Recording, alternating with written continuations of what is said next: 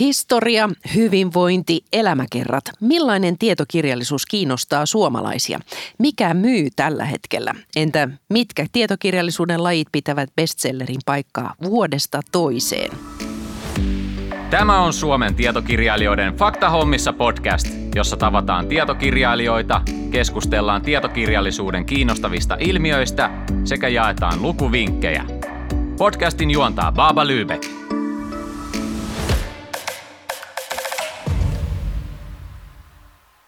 Tässä jaksossa puhutaan tietokirjallisuuden bestsellereistä. Vieraina ovat tietokirjailija, journalistilehden päätoimittaja Maria Pettersson ja suomalaisen kirjakaupan kaupallinen johtaja Reetta-Liisa Pikkola. Lämpimästi tervetuloa teille. Paljon Kiitos, kiitoksia. Kiitos. Aloitetaan määrittelemällä, milloin voidaan sanoa, että tietokirja on bestseller Suomessa? Millaisista myyntiluvuista silloin puhutaan? Reetta-Liisa. No kyllä silloin mennään tuhatluvulle, että kaunokirjoissa on totuttu niissä bestselleissä puhumaan jopa kymmenistä tuhansista, mutta aika harva tietokirja sitten päätyy semmoisille luvuille. Mä katson tietenkin omasta perspektiivistä ja oman edustamani yrityksen perspektiivistä, mutta kun menee yli tuhannen, niin voi sanoa, että on jo hyvä. Reetta, sinulla on erittäin hyvä käsitys siitä, millaisia tietokirjoja suomalaiset ostavat. Millainen tietokirjallisuus kiinnostaa tällä hetkellä? Jos joitakin vuosia sitten oli siivous, suolisto ja self-help, niin tota, nyt se on mennyt enemmänkin siihen tosiaan elämänkerrat ja muistelmat. Ja sitten sitten harrastepuolen kirjat on hyvin vahvasti nyt tällä hetkellä neulominen esimerkiksi ja siihen lukeutuu myös kansallispuistokirjat ja nämä liittyy hyvin vahvasti tietenkin korona, korona-aikaan. Psykologia, filosofia puolella tämmöisen niin kuin jaksamiseen liittyvät burnout-kirjallisuus on ehkä semmoista. Sitten sitten luontopuolelta löytyy retkeilyyn liittyvää kirjallisuutta, joka menestyy hyvin ja ehkä myös pennun kasvatus. Koiranpentujahan on otettu tosi, tosi paljon, mutta tota, jo pitempään on sitten talous ja yhteiskunta noussut, koska ihmiset on tosi kiinnostuneita sijoittamisesta. Kyllä, tämmöinen vanha klassikko, kun näin sijoitat pörssiosakkeisiin, niin se, se aina vaan pysyy listoilla. Varmaan uusia painoksia ilmeisesti. Kyllä, mm. kyllä. Mutta mielenkiintoista on se, että vuoden 2020 eniten myytyjen tietokirjojen listalla, niin siellä naiset ovat ihan johtopaikoilla. Eniten myyty tietokirja oli Kirsti Pakkasen elämäkerta ja sitten Maria Petterssonin historian jännät naiset. Miksi naiset kiinnostavat? Aloitetaan Rettalisella. No kyllähän tota, naiset ostavat ne kirjat, niin se on aika luontevaa ja pitkään on käyty sitä keskustelua, että miksi naiskirjailijoita tai naisista kertovia kirjoja ei nosteta samalla tavalla julkisuuteen. Että se on ehkä ostavien naisten myös semmoinen vaatimuksen kautta tullut ilmiö, joka, joka on hyvä ja kyllähän naiset myös ostavat ne miehille suunnatut miehistä kertovat kirjat, että semmoinen 47-vuotias nainen on kirjakauppiaan unelma-asiakas. Maria Pettersson, tiesitkö tämän, kun lähdit kirjoittamaan historiakirjaa historian jännät naiset? En tiennyt lainkaan tätä. Olen ensimmäistä kertaa elämässäni nyt perehtynyt erilaisiin kirjakauppa- ja kirjamyyntitilastoihin, nyt kun olen itsekin kirjoittanut kirjan. Mutta tota, jos nyt katsotaan kansainvälisesti, niin kyllähän jonkinlainen tällainen naiset ja tytöt niin on ollut nosteessa. Varmaan siitä muutaman vuoden takainen suursuosikki lapsille suunnatut tai ihan nuorille suunnatut tällaiset tyttöjen kirjat, joissa esiteltiin sitten tytöille sopivia esikuvia tai näin, näin niin kuin ne markkinoitiin, niin, niin ehkä siitä sitten jotenkin sillä tavalla se nousi ensimmäistä kertaa ainakin mun tietoisuuteen, että hei, että nyt tulee iltasatuja mm, tytöille ja, ja nyt tulee niin kuin esikuvat tytöille ja tällä. Mutta se oli hyvin niin kuin selkeästi mun mielestä brändätty, että tyttöjä tytöille, vaikka sitten siellä jossain sanottiin aina, että sopii myös pojille. mutta siis mutta periaatteessa niin kuin, et, et naisia tytöille tai tyttöjä naisille. Ja se on siis, tässä ei mitään vikaa, ei kerta kaikkiaan. Ja, tota, ja todellakin kaivataan esikuvia, ei suinkaan ole tarpeeksi tai riittävästi kirjoja naisista. Mutta kyllä sitten siinä kohtaa voidaan puhua jonkinlaisesta tasa-arvosta, kun vaikka katsotaan elämäkerta hyllyä kirjakaupassa, että jos siellä olisi suurin piirtein tasaisesti vaikka miehiä ja naisia ja puhumattakaan sitten muista sukupuolista, niin sitten päästäisiin jonkinlaiseen niin kuin tarjonnalliseen tasa-arvoon. Ja se, mikä mua ilahdutti, oli se, että mä en tietenkään tiedä, että kuka näitä kirjoja on ostanut kirjakaupasta. Mutta historian jännät naiset niin potkaistiin käyntiin joukkorahoituksella ja siitä tulikin Suomen toka eniten joukkorahoitettu kirja. Ja mä näin tietysti, että ketkä sitä oli joukkorahoittanut, eli ketkä oli ennen kuin se ilmestyi, niin ikään kuin uskoneet siihen niin paljon, että he haluavat sen lukematta riviäkään tai lukematta yhtään arviota. Ja siellä, jos nyt nimistä päättelen, niin ehkä 40 prossaa oli miehiä. Ja tämä ilahdutti minua suuresti. Toki ne 60 prossaa naisia ilahdutti ehkä vielä enemmän, koska heitä oli enemmän. Mutta tätä en ollut osannut odottaa myöskään, että se siinä määrin olisi kiinnostanut miehiä. Mites on Reetta-Liisa, onko se niin, että naiset tällä hetkellä tosiaan ostavat tietokirjoja enemmän kuin miehet vai onko se, mikä se tilanne on, tiedetäänkö? No tota, periaatteessa siihen pääsee kyllä käsiksi esimerkiksi meidän kanta-asiakasjärjestelmän kautta niin kuin tietyn osan asiakkaista, että, että ostaako naiset vai miehet. Se riippuu vähän siitä genrestä, että dominoiko siellä miehet vai naiset, mutta sillä yleisesti ottaen niin naiset ostavat kirjat. Tai sitten miehet pyytävät, että nainen käy ostamassa sen kirjan sieltä kirjakaupasta. En tiedä, onko kirjakauppa jotenkin niin kuin miljöönä semmoinen, että miehet eivät tunne siellä itseensä kotoisaksi ihan aina. Mutta tota, sitten on semmoinen historiasta, varsinkin ne historiasta, sotahistoriasta ja muusta historiasta ja taloudesta ja yhteiskunnasta kiinnostuneet, valveutuneet miehet, jotka kyllä asioi. Tämähän on asia, joka on tavallaan historian saatossa muuttunut. Ennenhän niin kuin naiset luki romaaneja ja se oli vähän sellaista huonoa tapaa ja paheksuttiin, ja tota, että ei saisi lukea romaaneja, ja, ja tota, mutta miehet lukivat oikeata kirjallisuutta ja, ja se on ikään kuin muuttunut. Se on ihan totta. Naiset on todella kiinnostuneet mun mielestä niin kuin monipuolisesti tietokirjallisuudesta e, ja vaikka tietenkin nyt trendaa kaikki neulominen ja tämmöinen, niin ei se ole pelkästään sitä neulontakirjoja. Sitä paitsi niissä neulontakirjoissa on myös miesostajia, koska mä olen huomannut, että islantilaiset villaneuleet Facebook-ryhmässä on miesneulojia. Että tämäkin on muuttumassa. Ehdottomasti on muuttunut.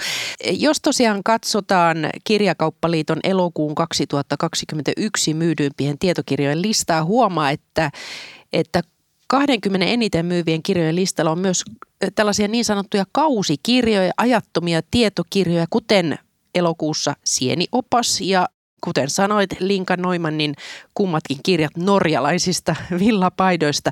Onko se niin, että tietokirja on myös kausituote? No joo, kyllä tietokirja on kausituote sikäli, että on ne tietyt lintukirjat, sienioppa vapaat, jouluun liittyvät kirjat, jotka tulee niin kuin vuodesta toiseen tai mitä, missä milloin ja Guinnessit ja tämmöiset. Mutta mun mielestä se kausiluontoisuus on kyllä pienentynyt, että sen kausisesongin merkitys, siis myynnillinen merkitys on pienentynyt, kun muistelee vuosia taaksepäin, niin esimerkiksi puutarhasesonki oli ihan älyttömän suuri. Siis jotain suomalainen puutarhakirjaa myytiin niin kuin kymmeniä tuhansia kappaleita pelkästään meidän kautta, mutta semmoista ilmiötä ei ole enää, että ehkä puutarha ja sitten keittokirjoihin liittyvät varsinkin sesonkiluotoiset kirjat, niin ne on siirtynyt varmaan verkkoon. Ja on hyviä aikakauslehtiä ja tämmöisiä bugasineja, jotka paikkaa tavallaan sitä puolta – Kyllä, aivan. No Maria Pettersson, sinä olet siis kirjoittanut tietokirjan Historian jännät naiset, joka oli viime vuoden toiseksi myydyin tietokirja Suomessa. Tiesitkö kirjoittaessasi kirjaa, että siitä tulee hitti? Mulla oli pientä osviittaa siitä, kuinka hyvin se joukkorahoitus oli mennyt, mutta en missään nimessä, eikä tiennyt kyllä kukaan muukaan. Ei tiennyt kirjakaupat eikä tiennyt kustantaja, minkä todistaa se, että ensimmäisenä päivänä, kun se tuli kirjakauppoihin, se myös myytiin loppuun se koko painos. Eli kukaan, en hirveästi ruoski itseäni siitä, että en arvannut, koska eipä arvannut myöskään suuret ammattilaiset, jotka näitä päätöksiä tekee. Niin kaiken puolin oli yllätys. Se, että teit tämän joukkorahoituskampanjan, niin toimiko se tavallaan myös markkinointina? No mä myöhemmin sitten tajusin, että mähän on tehnyt vahingossa markkinointia vuoden verran sen takia, että tämä koko projekti alkoi siitä, että mä olin itsekseni tutustunut jännien naisten tarinoihin jo kauan, siis kymmenen vuotta, ja keräillyt niitä itselleni ja sitten rupesin yksi kesä niitä kesälomallani twiittailemaan. Ja ei todellakaan siinä kohtaa ollut mitään kirjasuunnitelmia, vaan että twiittailen näitä mini-elämäkertoja nyt yhden päivässä ja sillä hyvä. Mutta sitten lukijat Twitterissä ja sitten myöhemmin myös Facebookissa alkoi pyytää, että tee kirja, tee kirja ja kustantajat oli yhteydessä ja sitten totesin, että kirja tehdään, mutta on hyvin helppoa pyytää, että voitko päräyttää kirjan. Ja sitten sen 500 sivun kirjan päräyttäminen on merkittävästi vaikeampaa. Joten se oli yksi syy, miksi tämä, tämä tuota, joukkorahoitus tehtiin. Että mä halusin tietää, että sanooks nämä vaan vai onko nämä ihan oikeasti kiinnostuneita siitä kirjasta ja kävi ilmi, että oli. Mutta joo, tämä Twitter-episodi tai tämä niin kuin pari kuukautta jatkunut päivittäinen twiittailu, sitten se mesenaattikampanja, kaikki tämä, niin joo, varmasti se toimi sitten ennakkomarkkinointina, asia, jota en tiennyt sitä tehdessäni, mutta, mutta jonka ymmärsin sitten myöhemmin. No osaatko nyt jälkiviisana kertoa, että miten se bestseller oikein tehdään? Kysehän oli tietysti, että se oli hyvin ajassa kiinni, mutta siinä oli tietenkin myös muuta. Jos se olisi ollut huono kirja, ei sitä olisi myöskään myyty. Maailmassa myydään niin hirveästi huonoja kirjoja, mutta toivon toki, että se oli hyvä ja populaaristi kirjoitettu. Se oli tarkoituksella tein siitä populaarin. Mä en ole historian tutkija, joten, joten en olisi voinutkaan kirjoittaa historian teosta sillä tavalla, kun, kun tutkijat sen kirjoittaa. Mä oon journalisti, joten käytin niitä avuja myöskin tämän kirjan kirjoittamiseen. Sitten tosiaan naiset kiinnostaa, mutta mä oletan myös, että, tai mä sanoisin myös, että jännät asiat kiinnostaa. Et, et jos se olisi ollut pelkästään historian naiset tai se olisi ollut pelkästään naiset, niin en usko, että se olisi sillä tavalla myynyt niin paljon tai kiinnostanut ihmisiä niin paljon, mutta kyllähän se, että valikoi tämmöiset maailmanhistorian kiinnostavimmat tyypit, niin ehkä se sitten auttaa myös myyntiä taas asia, mitä en ajatellut, mutta nyt kun ajattelen, niin saattaa olla.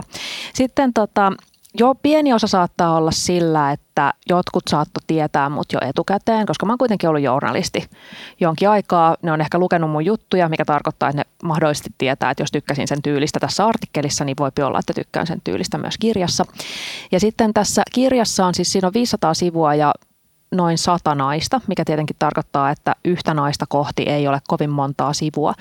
Ja tällaisena aikana, kun ihmiset enemmän ja enemmän sanoo, että heidän on vaikea keskittyä ja lukea koko kirja, niin tämä tämmöinen, josta voi lukea muutaman storin illalla ja sitten taas jättää ja seuraavana iltana lukea yhden tai, tai muuta, niin, niin se voi myöskin auttaa.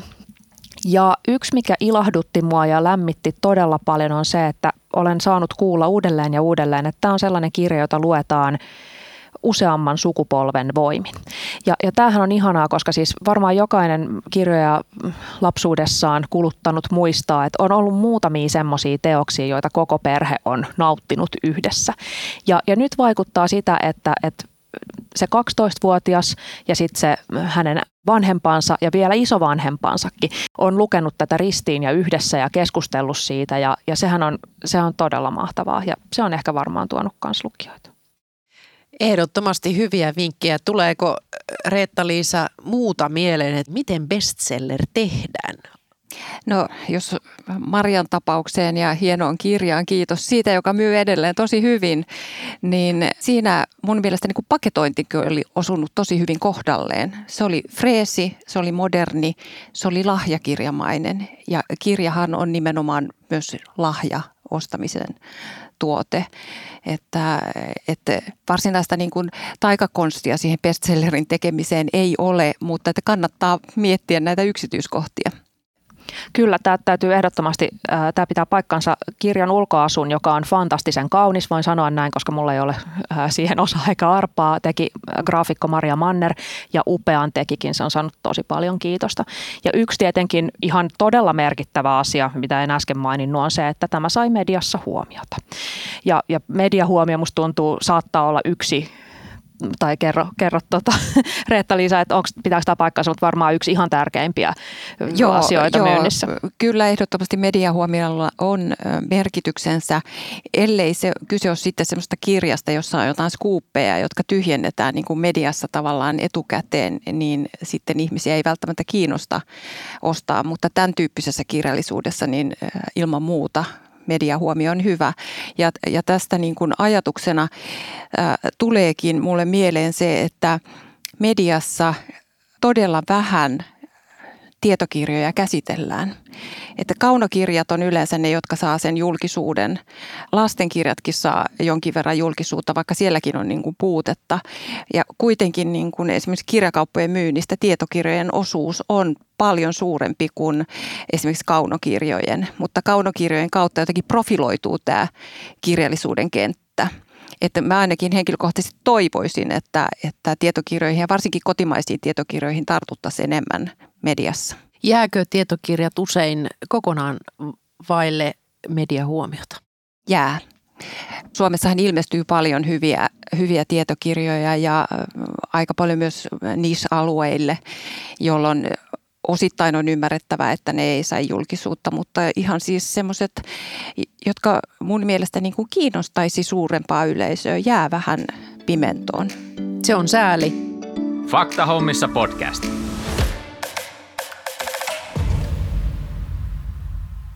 Yksi sellainen aihepiiri, joka Suomessa on ollut aina erittäin suosittu, niin on historiateokset. Ja niitä tehdään ja luetaan Suomessa edelleen erittäin runsaasti. Mistähän tämä johtuu, reetta Miksi suomalaiset haluaa lukea historiakirjoja?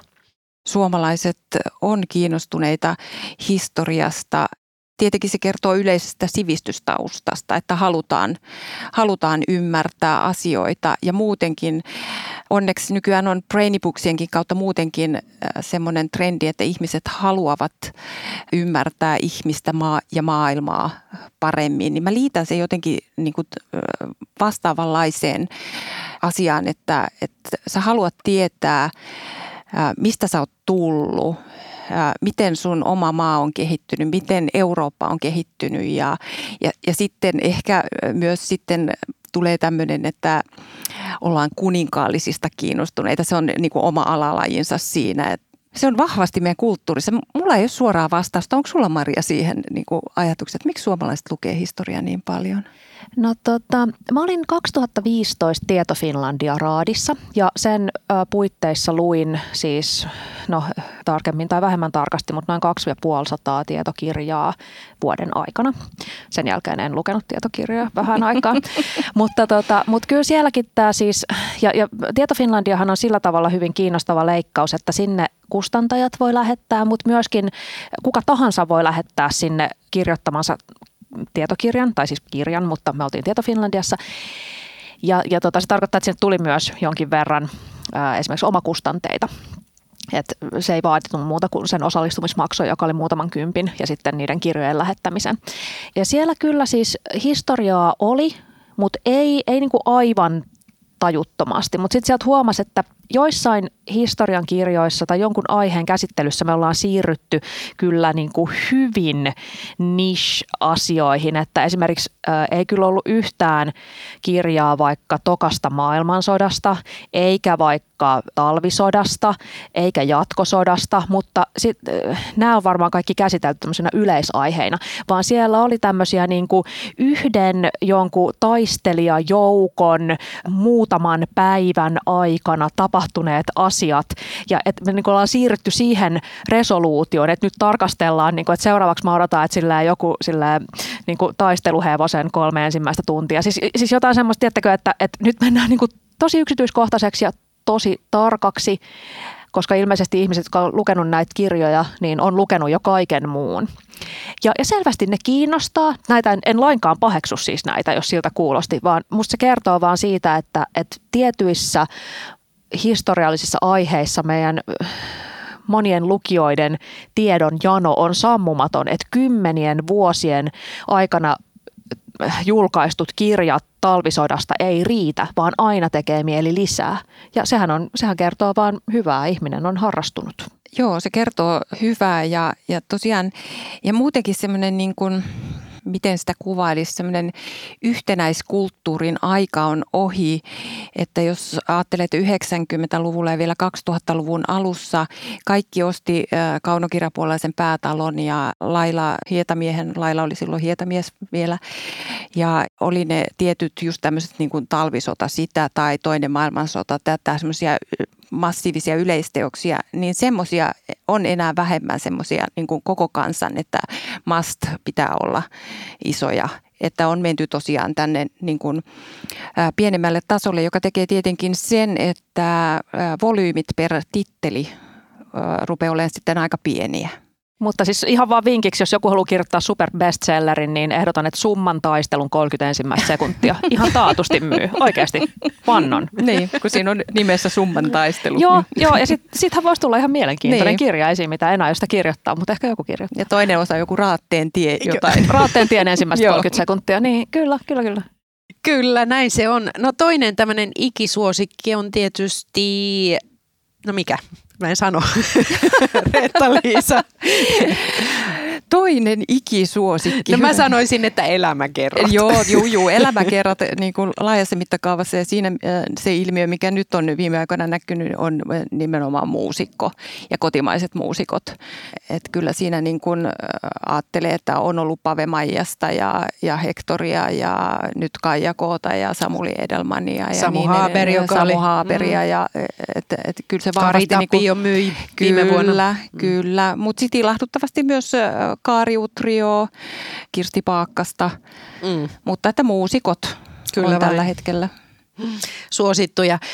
Maria, sinun teoksessasi yhdistyy kaksi suosittua lajia, eli historiateos ja toisaalta elämäkerrat. Kuinka tietoisesti mietit tätä kirjoittaessasi?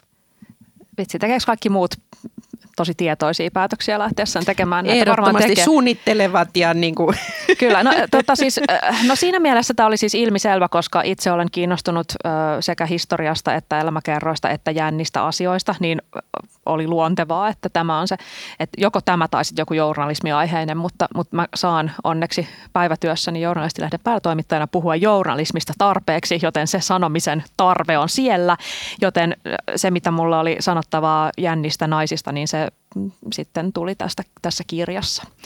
ja se onnistui. Onko muuten Reetta-Liisa suomalaisten tietokirjan maussa jotain erityispiirteitä, sellaisia mitä niin kuin nimenomaan Suomessa ö, myydään, mutta ei maailmalla? No kyllä siis tämä äsken puhuttu historia on Joo. semmoinen, jossa on hyvin vahva painotus täällä Raattentie Suomen- ei myy Raatteen-. Ei, Raattentie ei myy. Että, että naapurimaassa saattaa Kaarle 12 myydä niin kuin on tällä hetkellä toplistojen kärjessä. Mutta sitten mä sanoisin, että löytyy sitten tuolta luontopuolelta semmoinen niin kuin suomalaisten erityispiirre, että, että vuodesta toiseen ne samat niin kuin lintuoppaat ja, ja sen tyyppiset sienikirjat ja muut myy. Että kyllä suomalaiset on metsäkansaa. No onko sitten, kun äänikirjapuolella ympäri ainakin länsimaiden, niin true crime myy ihan älyttömästi siis sekä niin kuin kirjana että sitten podcastina. Onko tätä nähtävissä ihan fyysisen paperikirjan puolella? No tota, joku titteli kyllä, mutta ei siinä määrin kuin äänikirjapuolella. Mä oon sitä välillä miettinytkin, että mistä se äh, johtuu, että semmoinen äh, true crime-kirja, joka pelittää niin tosi hyvin siellä suoratoistopalveluissa esimerkiksi, niin ei välttämättä juurikaan myy painettuna kirjana, vaikka se on saanut julkisuutta äh, paljon. Se voi olla, että ne koetaan jotenkin, niitä ei välttämättä haluta ostaa, vaan kulutetaan niin kuin paljon niitä tarinoita siellä. Että, että kyllähän tämä on eriytymässä muutenkin koko yleisen kirjallisuuden osalta, että, tu- varmasti tulee koko ajan entistä enemmän kirjoja, jotka tehdään niin kuin tavallaan suoraan palvelemaan niitä äänikirjatarpeita, eikä ollenkaan tehdä edes painettua versiota. Ja, ja True Crime on varmasti yksi semmoinen, jossa niin kuin ollaan menossa siihen suuntaan. Tässä kun katson vuoden 2020 myydyimmät kotimaiset tietokirjat, niin 20 eniten myydyn kirjan joukossa ei ole yhtään True Crime-kirjaa. Eli ei ainakaan viime vuonna ollut myydyimpien kirjojen joukossa, mutta sen sijaan podcasteina ja äänikirjoina kulutetaan ihan valtavasti. Kyllä, näin se on. Sen sijaan nyt listalla näkyy sijoituskirjat, self-help ja elämäkerrat, kuten tuossa jo aikaisemmin mainittiin. Mitkä ovat tietokirjallisuuden bestsellereitä tulevaisuudessa? Mitäs luulette? kun on aika pitkään tätä hommaa tehnyt, niin mä oon aina toivonut sitä kristallipalloa, enkä ole vieläkään saanut sitä.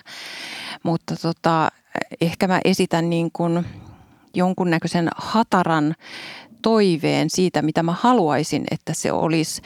Ää, nyt selkeästi on nähtävissä, että että tämmöinen hyvinvointi on trendi maailmalla, ei pelkästään kirjallisuudessa, vaan muutenkin. Ja, ja tota, kun äsken puhuin niistä burnout- ja jaksamiskirjoista, niin mä haluaisin, että se keskustelu tietokirjallisuudessa siirtyy mielenterveysasioihin ja varsinkin nuorten mielenterveyteen.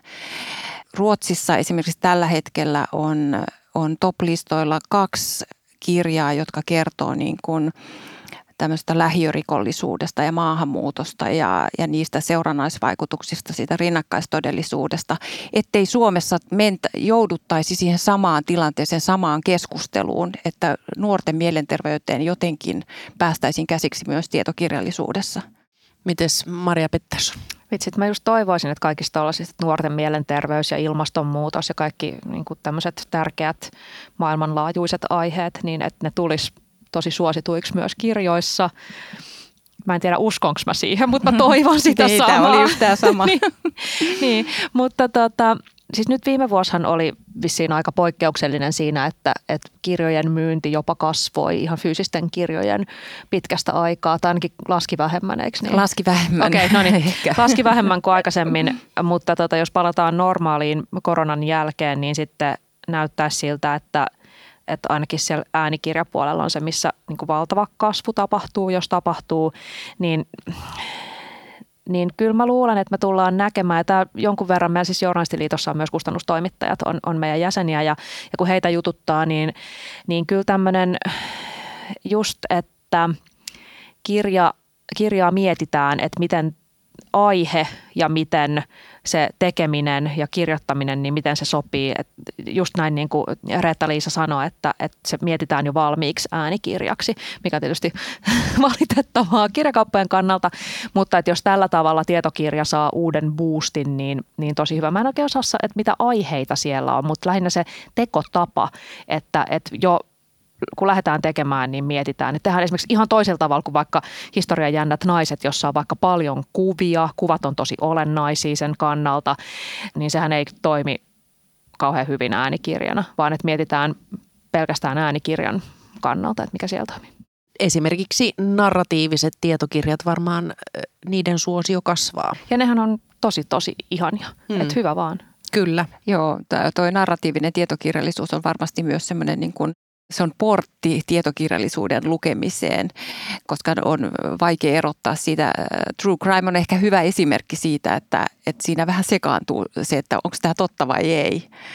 Niin, niin enemmän vaan semmoista, että ihmiset ryhtyisivät lukemaan tietokirjallisuutta. Fakta hommissa podcast. Lopun lukuvinkit.